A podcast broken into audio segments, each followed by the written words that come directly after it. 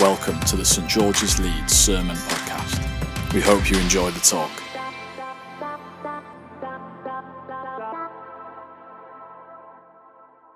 Okay, so this is the first of our talks on our round the world uh, journey through the Bible. And uh, our first uh, story is going to be about Ruth. But the actual story starts with a character and a family. So hopefully, I've got a family that are dressed up in lighthouse fineness who might come and join me. Have I got actors? Not yet. Phil. I'm going to fill. Okay, while I'm filling, um, I actually also need. Oh, here's one. Oh, brilliant. That's fine. Um, I actually also need one more uh, girl. If there is anyone who loves acting and they've got a little girl next to them who wants to come and act, uh, that would be really helpful. Anyone? Anyone? Okay, maybe you're a big girl. You, you wanted to be an actress when you were a little girl, and you actually decided this is your moment. If you want to come out and join me, maybe like Holly or Ellie Mae or you know someone like that. Yay! Thank you, everyone. I think Ellie Mae deserves a. Do you want to go and see if you want to choose a bit of costume from our wardrobe? Right, Lizzie Lou, could you just sit down there for a sec? Thank you. Right, okay, so this is our family. Now, you're going to have to excuse me because uh, I'm not going to pronounce these names right. So I'm going to try it. So this is our family. The father is called Elimelech. There he is. Lovely Jonathan is our Elimelech. His wife is called Naomi. There we go. Okay, uh, then we've got, they've got two sons, and they're called Malam and Chilion. There we go. So that's, you're down there with Lizzie. There we go. Thank you. Thank you. Right, okay. So this is our family, and they live in a place called Bethlehem, which hopefully there's going to be some pictures of Bethlehem there. Okay, and that's in the land of Judah, in the country of Judah. Now, Bethlehem, and we just heard a little bit about this in our prayers. It really ties in with what Holly said. Bethlehem is, hasn't got any natural water sources, so it's got no springs. So they used to use what you call a cistern, which is basically like a, a big cave or a big cavern where they stored water. So quite often they had droughts.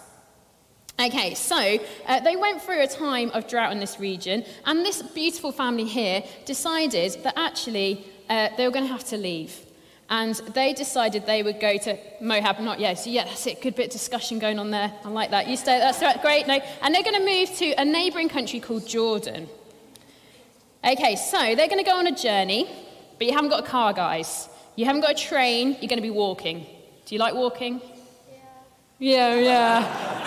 Not really. Yeah, it's all right. I'll take it or leave it. Uh, yep. And um, when a family or people have to leave a place suddenly, maybe because of war, maybe because of famine, that means there's no food, or maybe because of drought where there's no water, uh, we call these people refugees. And at the moment in our country, right now, we have more refugees than ever before. So this is a really current problem that this family were experiencing thousands of years ago.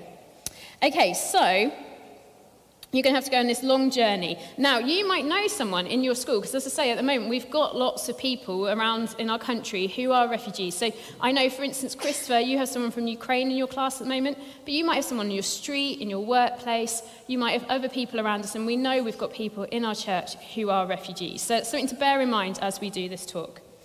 Okay, so I, what I'm going to do, guys, is I'm going to give you directions and what I want you to do is travel around the church as I give you directions. Okay? Is that all right? Yes. Boys, you can correct your parents you think they're not listening. All right? Okay, here we go then. So, now let me give you directions. So, we're going to travel north to the area of Jerusalem. So, you want to start making your journey around the church and take the road from Jerusalem to Jericho, then from the road to Jordan across the fords of Jericho. Wow. Oh, I wouldn't go that far. Oh, okay, okay, you're going that far. It's going to be a long, I'm going to have to spread this out, these directions. Okay, right. Um, so from there, you're going to head east to Hesebon. Hesebon. Anyone been there? No? No? It's going to be a long talk, this, right? Okay. And um, then you will connect to the East Kings Highway. Now, did you know there was an East Kings Highway? There we go. And uh, leading from there to the region of Moab. Okay, so that's, that is the journey they would have gone on. That would have been 100 miles, and it would have taken them about a week by foot. So that's a long walk. Who's ever walked that far? Anyone walk that far? Yeah, no, Christopher. I know Christopher thinks we walk that far when we go on a walk, but that is not how far we walk. A hundred miles, and it'd take you a week by foot. How are you feeling after your week trek?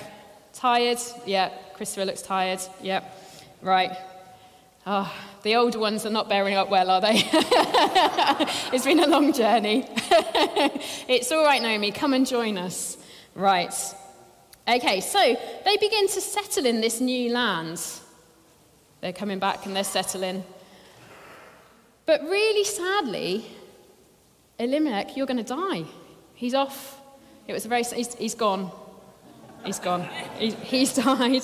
And that leaves Naomi with two sons and no husband. Now, that is hard in any circumstances, but in this culture at this time, this is devastating news. But she still has two sons, and that helps in that culture because men are really important. They kind of keep the. Uh, uh, a lot of the stability is, is seen to be in the husband. We all know the truth, right? Anyway, um, so anyway, so there are now there are two new characters going to join us. We've got Ruth, which is uh, Lizzie, and we've got uh, Ellie Mae, which is Oprah. Okay, and they marry these two beautiful uh, young men, and uh, we won't go into that. But anyway, they're, they're. But again, it's a very short-lived happiness. Again, unfortunately, the, the men die. Here they go. Oh, that was brilliant. That was. I knew I chose the right family. Thank you very much, young man.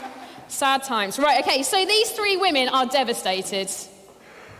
Oh, I'm not sure that's devastated, are you? yeah, devastated. That's it, a bit more. Right, okay, so they're devastated. Their income, their security, their protection, and social status have gone. And they're in, in terms of what has happened to them, the equivalent in our society is that it's like they've suddenly had everything stripped from them. It's like they've been made homeless with no uh, security or help. And so they're dependent on their local family now. Uh, local, not local family, they haven't got local family because they're in a distant land, their local community. But even they might not be too keen to help because they might think this is something that they've done, it's a curse, they've deserved this. They might be outcasts in their community. So these women are pretty desperate.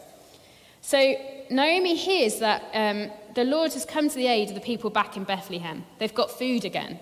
And so she decides there's nothing left for her in Moab. So she's going to go back there. And, and the um, daughter in laws have decided they're going to go with them. Um, so they start getting ready to go. But as they start to journey to Ju- Judah, you can walk towards me a bit, guys. This way, look. That's it. Naomi stops them. And she says, Go back, each of you, to your mother's home. May the Lord show you kindness as you've shown me kindness to your dead husbands and to me. May the Lord grant each of you the will to find the rest in the home of another husband. So Naomi knows that there's going to be no hope for them. If, she, if, they continue with her, she can't provide them new sons. She can't provide them a new income or security. She thinks their best bet is to go back. Um, then she kisses them goodbye and they weep aloud. But, and they say, Go back to your own people.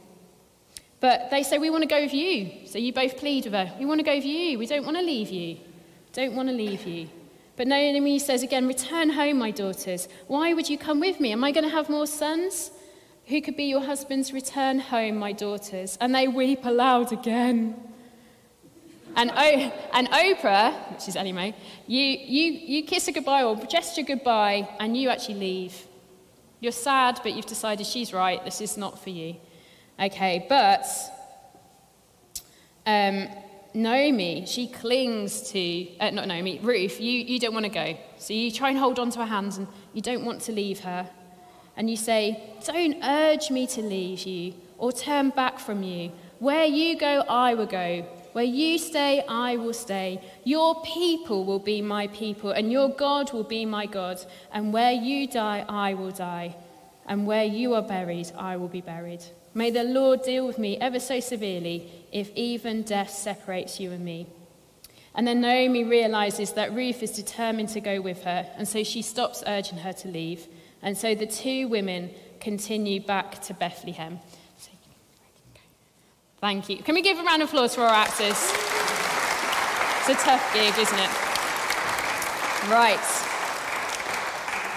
So I think these promises that Ruth makes are massive. They're not, these are not easy things to say. What she's saying is that everything she's ever known, her family, her culture, her religion, she's going to leave behind. And she's going to go to this place she's never been to before, to a people she doesn't know, where she has no security, with Uh, with Naomi, And the two of them are widowed. They have no money, no husband, no prospects. This isn't a great deal she is entering into. The story of Ruth and Naomi continues in Bethlehem. Ruth finds favour with a local man who has integrity and is generous, and they marry and have children. Now, a family tree is basically, if you said my family tree, it'd be like my mum and dad, and then their mum and dad, and their mum and dad, and it's sort of, you can trace your family tree. And the family tree of Ruth is really exciting because it holds two key figures in our Bibles. The first is King David. So, one of her uh, grand, great, great, great, great grandchildren would be David. Okay, so that's pretty cool, isn't it? He's a pretty cool guy in the Bible. And then finally, we get to Jesus. That is the heritage of this promise and sacrifice. That through her obedience and love, she becomes part of the family tree of Jesus. Now, I love the promise that Ruth makes, which we're now going to see on the video with our lovely Hannah. Now, but Ruth replied, Don't urge me to leave you or to turn back from you. Where you go, I will go, and where you stay, I will stay. Your people will be my people, and your God, my God. Ruth 116. Oh, that was brilliant. Now, I love this promise because we had it at our wedding day, me and Ben. And we chose it because these verses reminded us of the commitment and covenant we were making to each other. That we would remain with each other. Whatever we face, whatever difficulties we come against, we would continue to be together.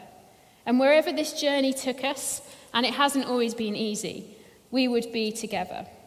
We promised to share our faith in God, and that that would be the, the um, base, the foundation we built our family upon. So, what can we learn from this story? I think it teaches us that when we feel God is calling us to somewhere new and unknown, we can remember that He will go with us. God will remain with you.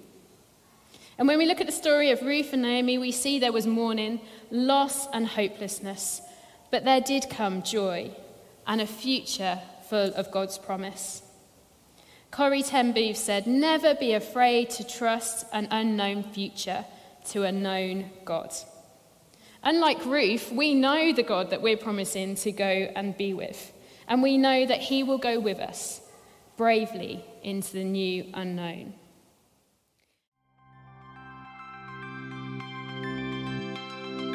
Thank you for listening to the St George's Leeds Sermon Podcast. For more talks or information, visit stgs.org.uk.